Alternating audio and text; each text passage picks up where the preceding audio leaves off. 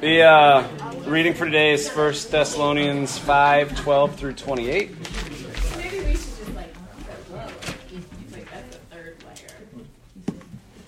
We appeal to you, brothers and sisters, to respect those who labor among you and have the uh, charge of you in the Lord and admonish you.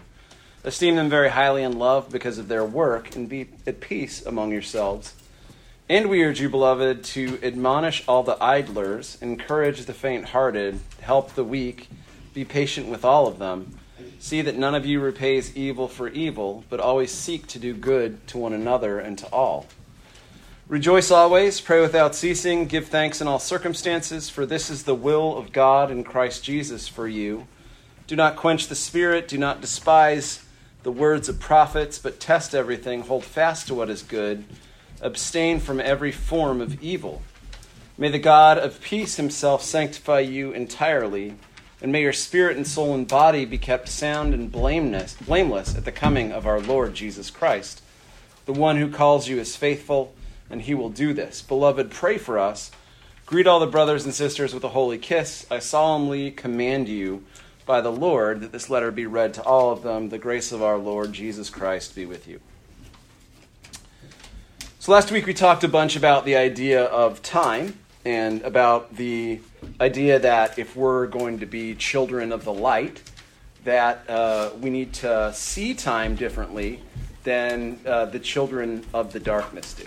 And as you recall, uh, Paul was kind of making a point about how we live in the context of two different kinds of time. So, chronos is the random ticking away of time as measured by the clock, and kairos is the kind of unfolding of God's plan. And, you know, Paul was saying this thing that is, you know, kind of hard for us to deal with in some ways that we live on these two timelines, and these two timelines structure our relationship to God, to one another, and to the world. So, you know, like chronologically, we're all going to die. The world's going to come to an end one way or another, and Jesus will return. Those things, you know, can be mapped on a linear time scale.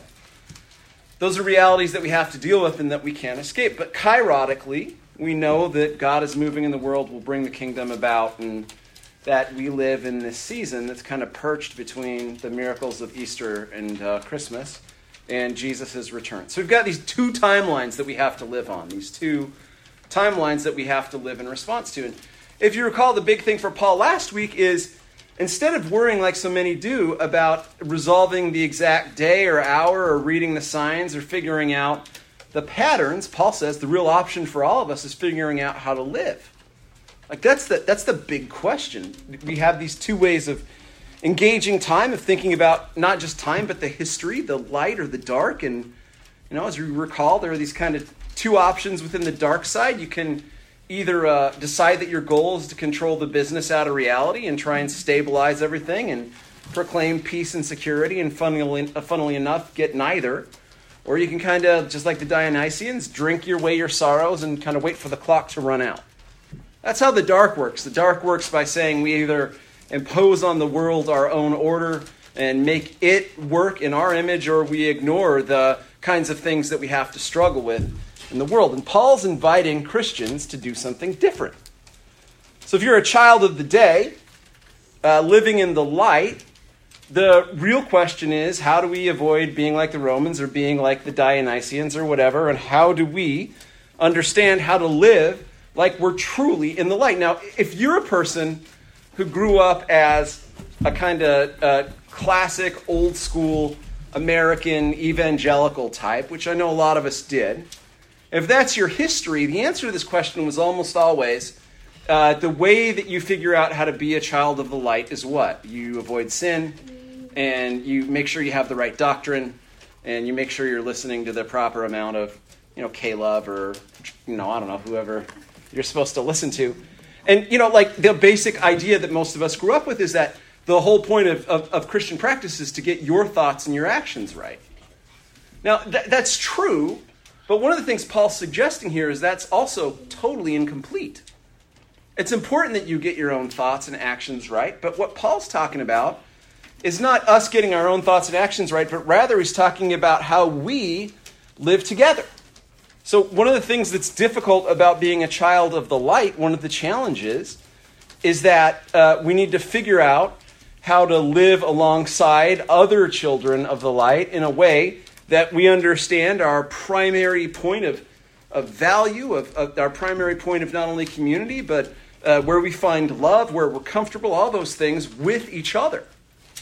That's the kind of radical thing Paul's saying, I think, is that in the end, the reason why he wants to talk about, you know, the, uh, the apocalypse and the uh, authority of Christ and, and, and when things will end, he's using all this as this elaborate but a really important way of saying when we're faced with the truly big existential questions that we have to sort out, like when is the world going to end or, you know, what, what is the meaning of my life? The way the Christian answers that is not to go to their own narrative or account, but is rather to go to a community and say the meaning of who I am and what I do, what it means to be a child of the light, is to live alongside other children of the light. And I think oftentimes we don't realize how much we are socialized in terms of our, uh, our, uh, uh, our, our, spiritual thinking to understand the goal of uh, our own uh, practices to make ourselves perfect, get our thoughts and actions right, so that we can live in a way that's aligned with other people, but not necessarily in a way that is fully and completely with other people. So that, that's what Paul's saying here is that the conclusion to Thessalonians, the kind of, uh, you know, the, the business end of this letter is to answer all these questions, what we have to do is think about how we live truly and fully together. Now, he, in closing here, he's got these two concerns, and they're like totally different from, I think, the normal concerns we have about community. Like the, the classic, especially in my tradition, evangelical story about community always goes something like this. Well, like, all these people are imperfect and they're really hard to love, but like, we all get together and Jesus helps us do it. Which is not wrong, but I don't think that it's the primary risk. Like, for example, if I'm to reflect on my experience at resurrection, the first thing that I comes to mind is not, man, it's tough to be around these people. I'm gonna have to drag myself out of bed and get to church and see if I can't tolerate Trey for another couple hours. Right? I mean, the, the experience of community is not always this experience where it's difficult for us to be there. I think the real challenge of community and the first problem that Paul is looking about is that how is it that we understand ourselves to be meaningfully a community of practice? Where it's not just that we're doing the same things as other people, but that we understand and we think about the object of our practices is not just us, but weirdly enough, we want to build a home for each other. That's one of the that's one of the interesting things that interesting threads that I'm going to pick through in this in, in, in this sermon today is that one of the things Paul's talking about here is is home building. He's talking about figuring out how it is that we come to understand one another as our place of orientation, our place of comfort, our, our place of value. And the problem that Paul's imagining here, and you know, too bad he didn't have the example we do, but all of us, all of us have gone out to a restaurant before, and like you know, we got a little secret pleasure out of judging the family that was sitting a couple tables over, where everyone was on a screen, and like everybody's sitting there and they're kind of reading through their stuff. No one's talking anymore. Maybe if they're talking, they're like texting one another. So they're, all in the same place, they're all doing the same thing, but is that meaningfully a family dinner? Well, it's hard, it's hard to say. Because, you know, it, it, it, seems to me, at least, that part of it is that it doesn't seem like a family dinner, dinner in some senses because it's not enough that they occupy the same space and that they're doing the same thing.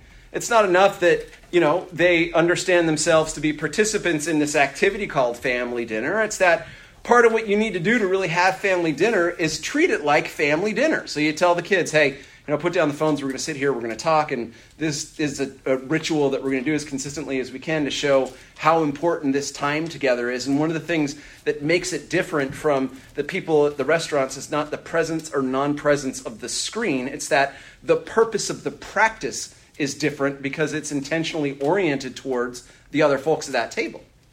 That's what Paul's trying to figure out is when we think about Christian community, how do we make it so that we understand ourselves and think about as, ourselves as a body first, instead of as a bunch of individuals who then kind of try and bring a body together? That's the, that's the first problem, and it, the first risk is, you know, that if we don't figure out this way of how we act and think and move and understand ourselves to be one body, the, the real risk is that we don't have community, we just have uniformity right? We, we, we may not have a, a, a, meaningful experience where we are acting together and being together and thinking together and moving together in any way that is really dependent on the presence of other people. We don't want just uniformity, we want community.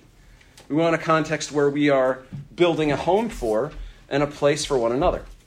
That's the first big risk I think Paul's worried about here. And the second risk, uh, uh, look, uh, Paul uh, doesn't see even Christian community about uh, as all about kind of rainbows and unicorns. Paul is totally and intensely attuned to the idea that when you organize a community, there's this real problem of exclusion. That when we uh, say that this is our community and these are our people, it isn't a very significant step to kind of devaluing the folks who are not included in that group. Um, when we say we want a community and we say that our community is the community of light, the real difficulty there, if we're going to be totally honest about it, is that it's not like that idea that ours is a community of light and another community is a community of darkness. It doesn't have the best historical track record. It's not an idea which has really produced kind of peace or, or justice in the world, and Paul gets it. it but the thing is, like, I don't want to. I don't want to say, therefore, we shouldn't try and have a community of light. But the flip side is, Paul wants us to attend very closely to the idea that when we say this is our community and it's defined by purity and there are other people outside it who don't fully get it, there's always, the, there's always this risk that what is, I don't know, to talk about it in old terms, what is holy for us potentially becomes sacred for us and potentially becomes a means of, I don't know, uh, being up or uh, excluding or hurting or harming folks who are not members of it and, and who do not think like us. You don't have to look very far in contemporary America to find all kinds of pockets of places where people say, these are the people I identify with, these are the people that I don't identify with, and because I am closer with the people that I identify with, you can authorize some really nasty things to people who aren't included in the in group. It's like the you know the, the, the, the most classic presentation of what's difficult about life together these days is that when we have community, we often have it in ways which are community against someone else as opposed to community for some purpose. Those are the two things that Paul wants to deal with in closing out Thessalonians this problem of how do we be a community together and how do we think about the risks of it and how do we solve those problems. And what's really interesting, especially from last week, he, he uh, ends the verse from last week that we looked at, verse 11. Uh, it, and this is this kind of therefore statement in concluding the, uh, the letter. He says, Therefore, comfort and edify one another as you have been doing. Now, what's really interesting about this prescription for there's all these suggestions is that this prescription, comfort and edify one another, the word for edify is a fascinating Greek word. So it's oikodome. Now, you may not know it, but you use the Greek term for oikos uh, all the time, right? And we've talked about this before. It's the root word for economy. So the idea of economy used to be like, what, is, what are the you know, affairs of the household? So when, when, when Paul is calling for edification, uh, oikodome, what he's saying is that our goal in the context of the church ought to be able to make a home for one another. That part of the practice of the Christian life is mutual home building, not just a, a physical home, but uh, is a community where we, in very real ways, serve as the home to one another. And if you think about all the ways that home matters, you know, like uh, home is great because there's a, a the, there's nothing that's better than slipping into the sheets in, in, your own bed after you've been on the road for a while. But it's not just about comfort, right? It's it's about familiarity. Like there's one, the awesome thing about home is that you know, at least in mine, when you walk in, you're going to have a sea of children and dogs screaming at you. But there's something uh, kind of nice about that. But home is also like all these other little teeny things. Like you know, I, I know well, I typically know where I can at least look to find something when I'm home. Whereas if I'm on the road or something, or you know, in, in my office even, sometimes it's difficult to know exactly where the right thing is. Like home is this idea that's about us organizing our sense of who we are in a way that both allows us comfort and in a way that also creates familiarity, but in a way that creates a kind of intimacy. And one of the weird things about the modern world, at least in my mind, is that we have taken that feeling of home and we apply it in a very narrow context only to the feeling of family and what happens inside your private home. And, and then outside we have strangers, basically. But what the Greeks were saying, what Paul was saying when he talked about oikodome is he says we should have some of those same kinds of shared intimacy and stability and comfort with people in a broader setting than just our private home.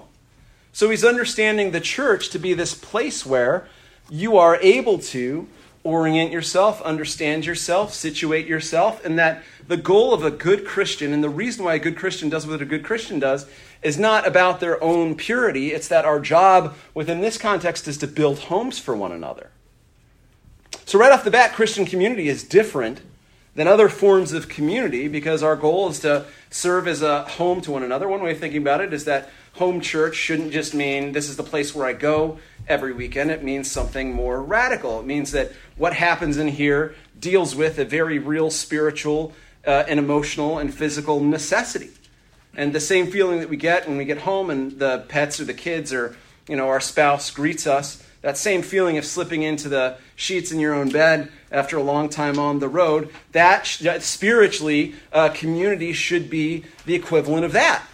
And you know, I don't, I don't think we often think about it that way. We say, I have ideas and I have an individual, personal, and spiritual life, and I've picked out a church that kind of matches generally with those things. But the idea that there's something more to church than alignment is, is a new thing for us, and that, and that Paul is challenging us to think about. So the question is, how do we make it happen?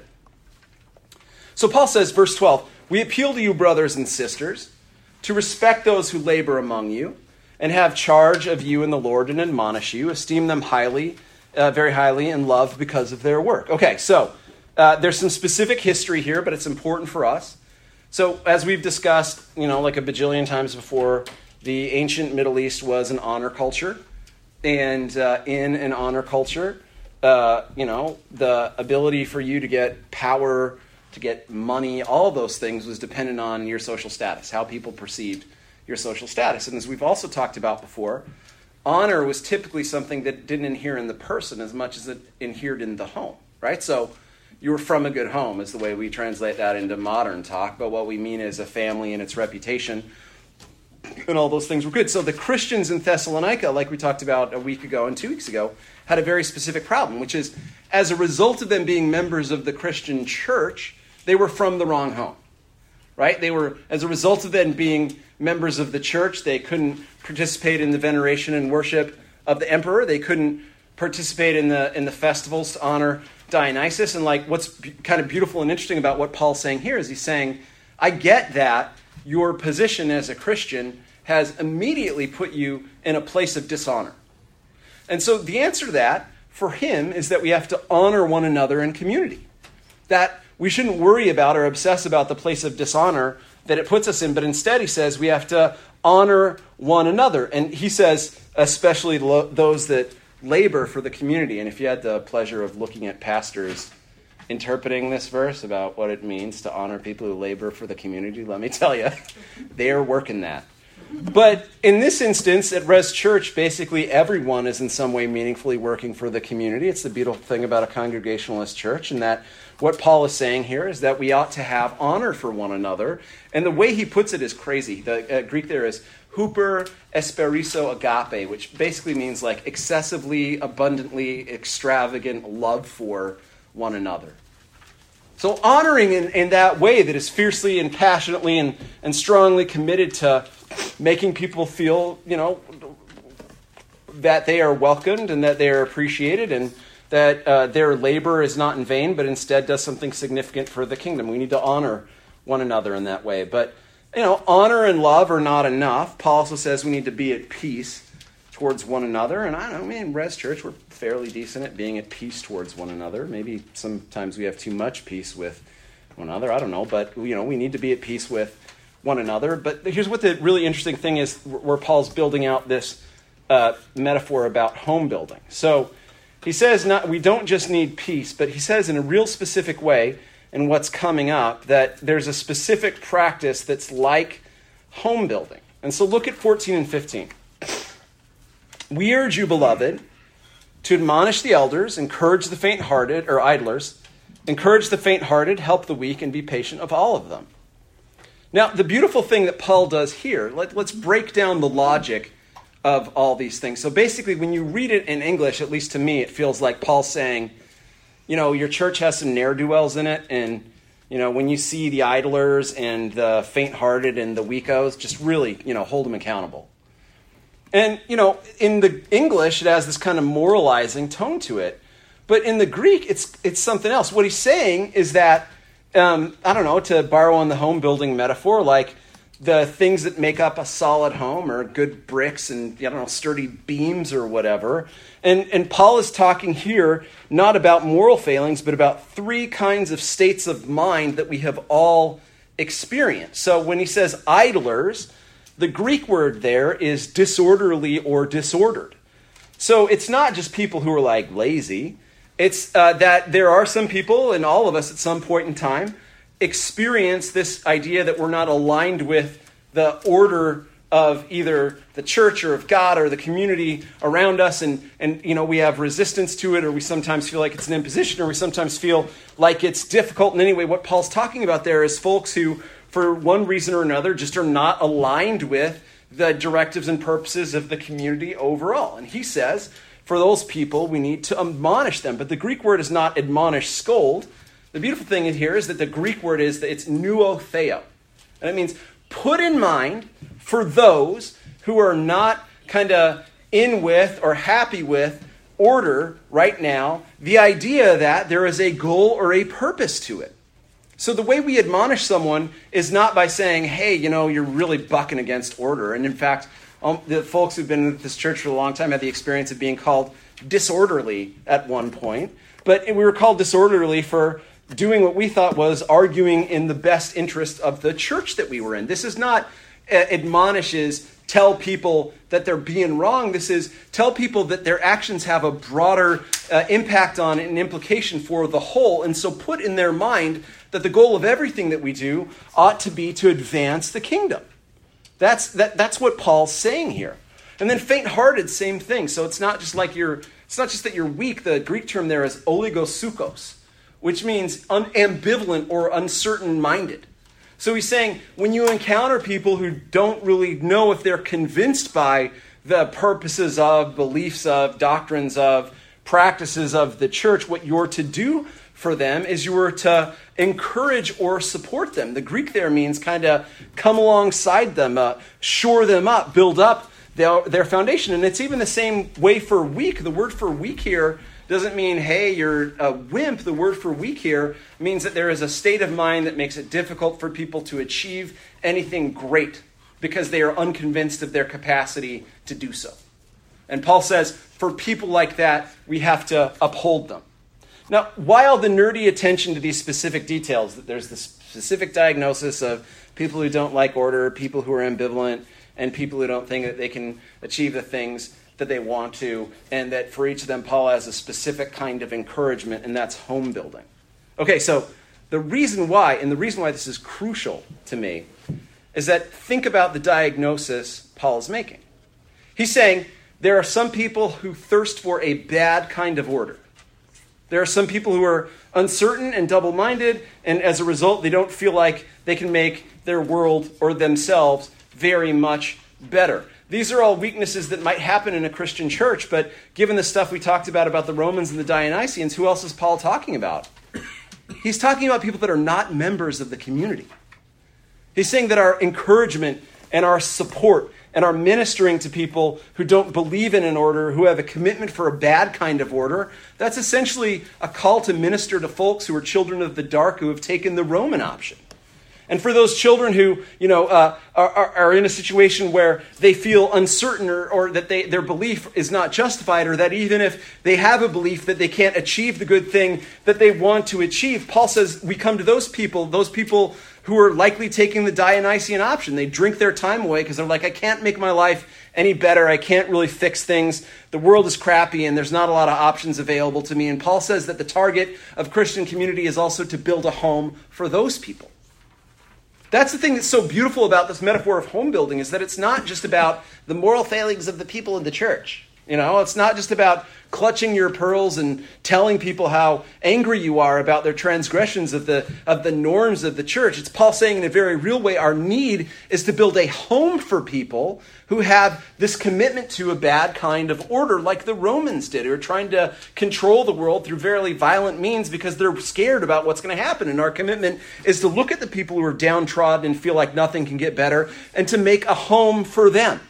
That's what's awesome about the Christian vision of community that Paul is laying out here. In part, it's about things that we experience in the church, but even larger part, it's about the very basis of the culture that Paul is arguing against. He says that we have to build a home for other people outside our own community where we can minister to their needs. And here's the thing that's amazing about it. If you have any doubt that that's what Paul is doing, like is he really addressing the things that he'd set up previously? As soon as he says that, in verse 15, what does he say? In case we didn't get the subtler version of this point, he hits us over the head with it. See that none of you repays evil for evil, but what?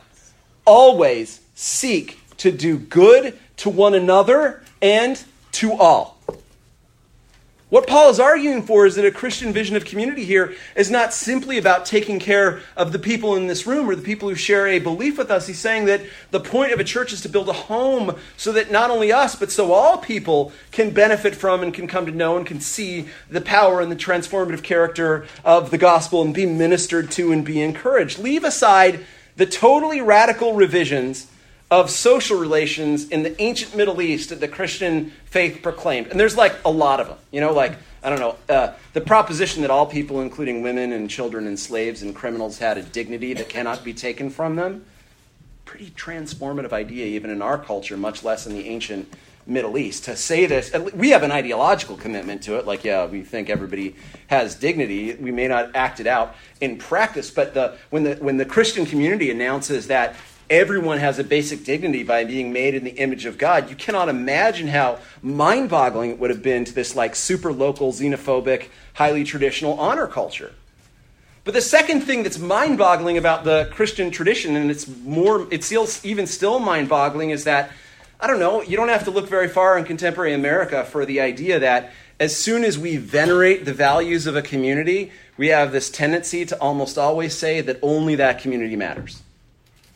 And one of the toughest things we see in how people interact with each other on the basis of group identity is that it's this weird thing where the more that you are proud of your identity, your location, where you come from, in the context of our culture, the more that you are worried about or fear or have difficulties with people who are different. In the context of the ancient Middle East, like your only job was to protect your own and to forget about the rest.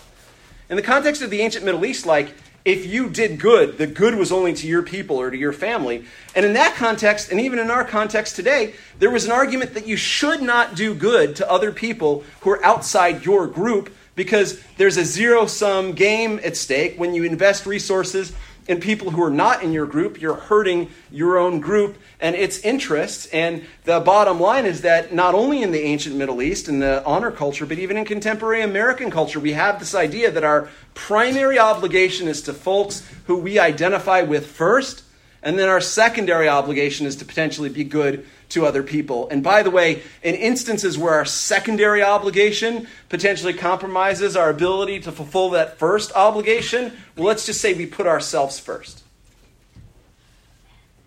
Christianity is a radical subversion of that idea.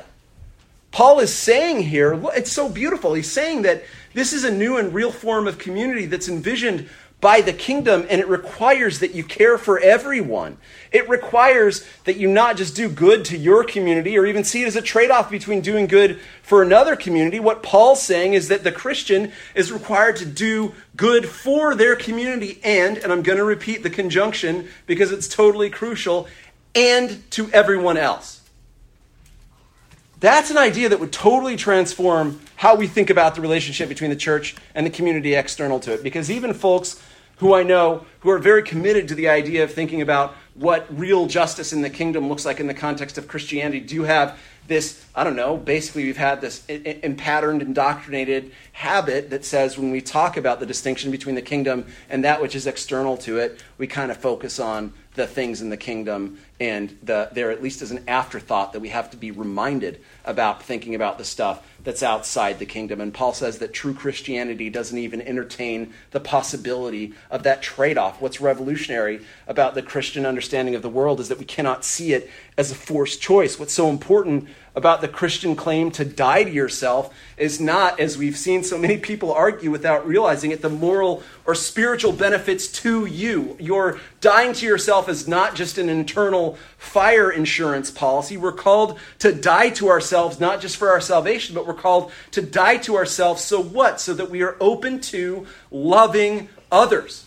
So, and that's why, like, when people talk about questions around privilege, like privilege relating to race, privilege relating to class, privilege relating to sexuality, to all the different things people talk about around privilege, when Christian folks resist it, there's always a part of me that bristles because I may not agree with all the ideological presuppositions that other folks have, but I do believe that the core of the gospel is that whatever I think is important about me has to die so I can truly love other people. And I do think the gospel says that I'll have a tendency to reinforce my own understanding of the world, and I'll have a tendency to look towards and to try and privilege or honor my own understanding of the world. That the basic diagnosis that Christianity has of the world is that we need to stop being so tied up in ourselves, to die to ourselves and our own understanding of who we are, so that Christ can live and that we can point towards other people. What's the problem or contradiction there? Christianity is the original, universal, and metaphysical critique of privilege. I mean, my gosh, the whole thing starts out with a God who did not consider equality with Godhood something to be held on to. Like, that's the starting move. And everything else is an iteration of that. So we die to ourselves so that we can live as one body, and we become one body so that we can become connected to more and more and more people, so that we can invite more and more people into that blessed community. And to do it, Paul says there's three things you got to avoid and three things you have to do. So you got to what do you have to what do you have to do? You have to rejoice regardless of the circumstances, which is a way of saying I believe that God is present and that God is working out the good. You have to pray without ceasing, which means I'm not just praying when things are bad or when I have something that I want, but instead I'm seeing myself as constantly in communion with God and with other people. And you have to be thankful because you have to understand your life to have been a gift. You did not have to be here, and nor did the world. And the fundamental orientation that we have to have is that we are blessed by the fact of mere existence and that Christ calls us forward into the world to do Christ's work. I mean, like, you don't need a lot more explanation of that. And then there are things like we avoid. So don't stop the word of the Spirit, which means uh, when you feel that the community is working together in ways that advance the kingdom, even if you want to drag your heels on it, don't. Don't ignore the truth. So when you feel like something is brought to your attention that uh, may upset your personal perspective on the world or on what ought to be done, that uh, you shouldn't ignore that or put it away, but you need to face it up and test everything according to the standard of Christ. But here's the, here's the funniest one, and this is the thing I want to talk about a little bit in conclusion. Because if you grew up in a, a traditional evangelical community, this is, oh, I, man. Verse 22, okay? What are the translations that people have of verse 22? Abstain from every form of evil.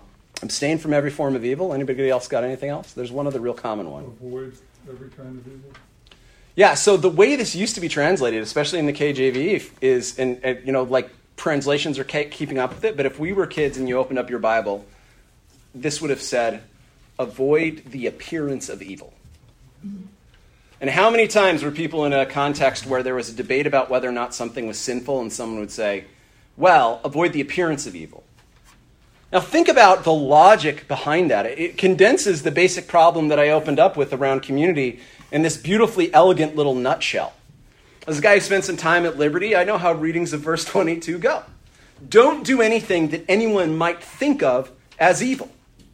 It's a verse folks use all the time to defend the idea that what makes Christianity compelling is that we're so darn pure. So, like, don't go to a party where booze is present, that is the appearance of evil. Don't hire or hang out with people who uh, are of ill repute or who buck moral norms, who, who watch rated R movies. Even if you're not watching those things, that's the appearance of evil.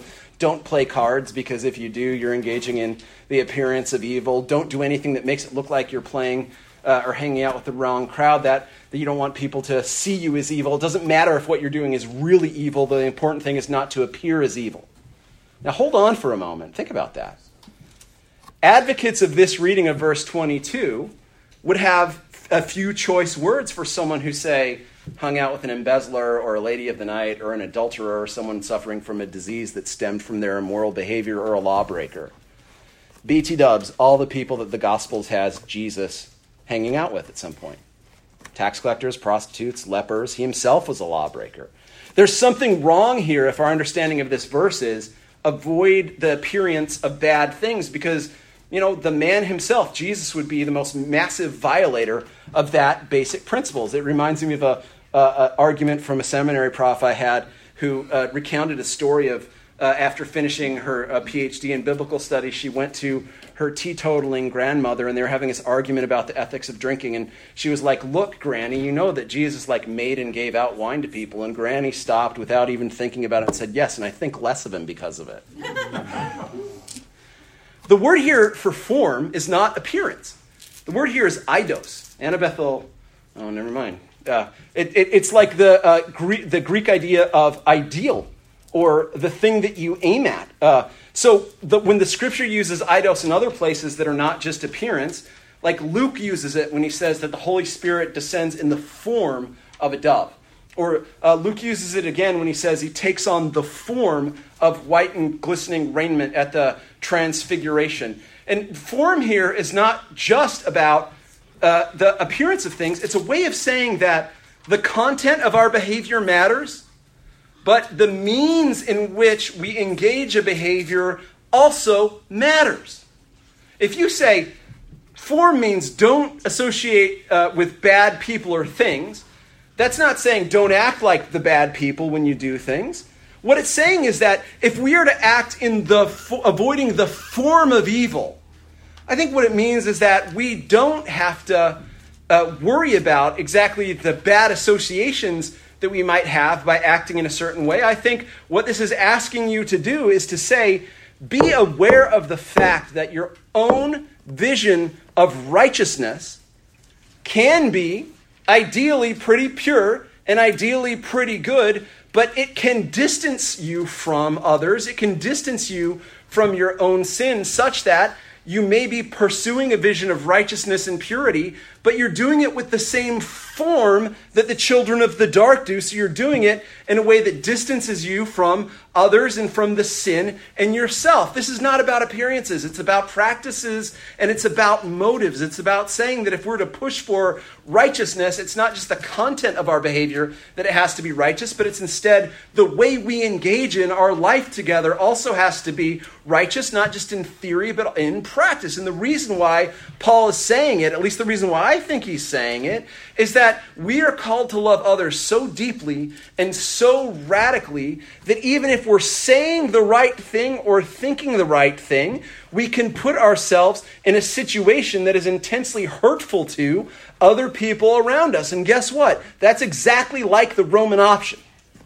It's exactly like the Roman option. What did the Romans want? To bring about peace and security. Anybody have a disagreement with that in the church? No. Those are the goals of the kingdom of God, too. The question is the method by which we achieve those things is different. So to avoid the form of evil means advance or argue for or get behind or advocate for the kingdom, both in terms of your theory and in terms of your practices and habits, that we are called to be reflective of the person of Jesus Christ, not just in what we say and not just in what we do, but in how we say it and in how we do it. Avoiding the form of evil, then, is not staying away from things that might make you look bad. Instead, it's that we ought to not, when we act in the name of the kingdom or of a community or of Christ, do it in a way that makes us seem like the very people that Paul was arguing against controlling jerks who want to tell other folks what to do and aren't afraid to put a little coercion or violence on top of it. We are called to be a community that is for one another and for everyone else. And when we see that about the kingdom, we see why it is truly the most radical understanding of community that I think has ever been articulated. Amen. Or something. Questions, Todd?